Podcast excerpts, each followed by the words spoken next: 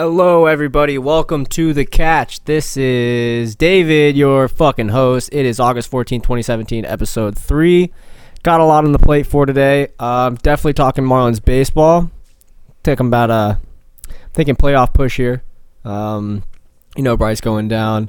Want to talk about Zeke, um, the suspension, Roger Goodell, and my buddy Scott Van Pelt. He said that the Jeter signing won't move the needle. I'm going to talk about that. I want to talk about Jay Cutler over Kap. I want to talk about Marshawn Sitting.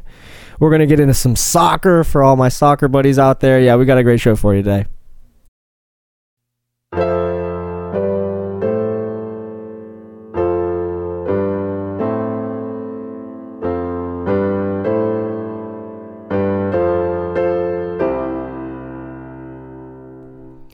All right, guys, we're back, and I'm starting the show off with Marlins baseball. I'm really excited for everything going on in the organization right now. Uh, the whole Jeter thing, hopefully that goes through. Hopefully, hopefully, hopefully. Uh, the Marlins have a really big chance right now to make a playoff push. I don't ever wish anybody to go down on an injury. I have been down on injuries with car accidents, just non sport related accidents sport related accidents and it's the worst. I hate recovering. It sucks. You can't work out, you can't go to the gym, can't be active. You got to rest and rest and rest. It's depressing. It's hard to recover. I can't stand it. It sucks. It can it can change a career forever if it doesn't heal right. And sometimes you're just never the same person on the field or even off the field for that matter. So, with Bryce going down, it it takes the edge off the Nationals. The Marlins are just coming off a 3-game uh, three game sweep of the Colorado Rockies, and we have a really big chance to make a playoff push here. We have the Giants at home, uh, the Mets away, the Phillies away, four game series with doubleheader, and the Padres. All fairly easy teams, especially the Giants. They're not they're not doing anything this year. So if we can take advantage of Bryce out in these next four series, I really think there's definitely a possibility of making a playoff push.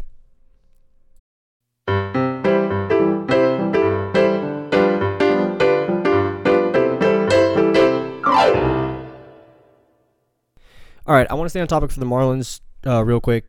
I'm really excited what's going on with the organization. Um, Derek Jeter hopefully taking over for Jeffrey Loria because anybody, and I mean anybody, including the devil, is better suited to run this team than Jeffrey Loria. Jeffrey Loria has been in charge since 2003, and I don't know anybody that has had something nice to say about him. And but Scott Van Pelt, I love Scott. I grew up watching him, still watch him, and he said that Jeter taking over won't quote move the needle down in Miami unquote. But I completely disagree. Um, Jeffrey Loria is a joke. He's great businessman. Don't get me wrong, great businessman. But outside of that, uh, he's he's just he is the devil, really. He's the devil.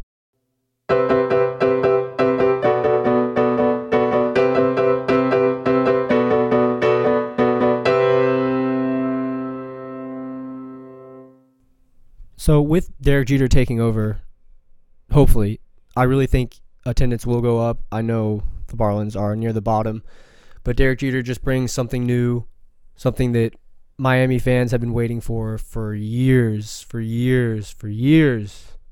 I mean, Loria is just terrible. I'm so glad. I'm just hoping this goes through, and I think the Marlins will definitely. They're definitely going to benefit from this. Maybe not this year. They might this year, definitely, but definitely, absolutely guaranteed next year, especially with spending. And I want to say it was in 2000, 2008, 2009. Don't quote me the Yankees spent 200 million on their on their team. The Marlins spent I want to say it was 15 or 16 million on the entire roster. So that's just a part of how Loria is. So on to other things. I'm excited about the Marlins organization. Looking forward to these next few series and hopefully make a playoff push.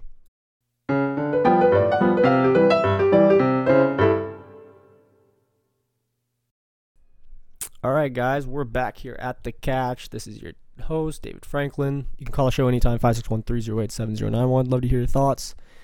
Going to go ahead and move on to Ezekiel Elliott and his six game suspension. Um, I don't think the suspension is due to this previous incident, and it happened on July 16th.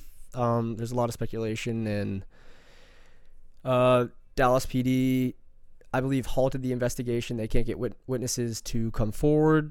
Um, no charges, no arrests, and the suspension was given August 11th. Now, I think the suspension is due to previous previous problems with Zeke and the law and charges in his past. Uh, he's appealing, I think tomorrow, Tuesday, and I think the suspension is good. I think it's a little long, six games, sixteen game season. I think it's a little long. I think two to three games would have been good. Just let him know. Just to just to calm down. Really, he's he's still getting used to this lifestyle. That's going to take some time, of course. Um, Jerry Jones has been backing him up as he should. I definitely do agree with Roger Goodell.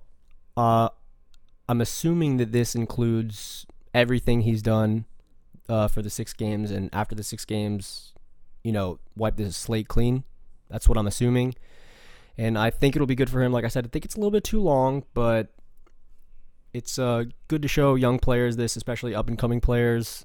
Um, like the University of Florida receiver, him and six or seven others just got suspended for the first game against Michigan. That's going to be a big game. I'm sure the line will be moved in that game. And he's been in trouble in the past. That receiver, he's if he wants to make it to the league, he need he definitely needs to calm down. I don't know his name. I know he's an impact player on the Gators, and he's been in trouble before. He really needs to cool it and focus on making it to the league.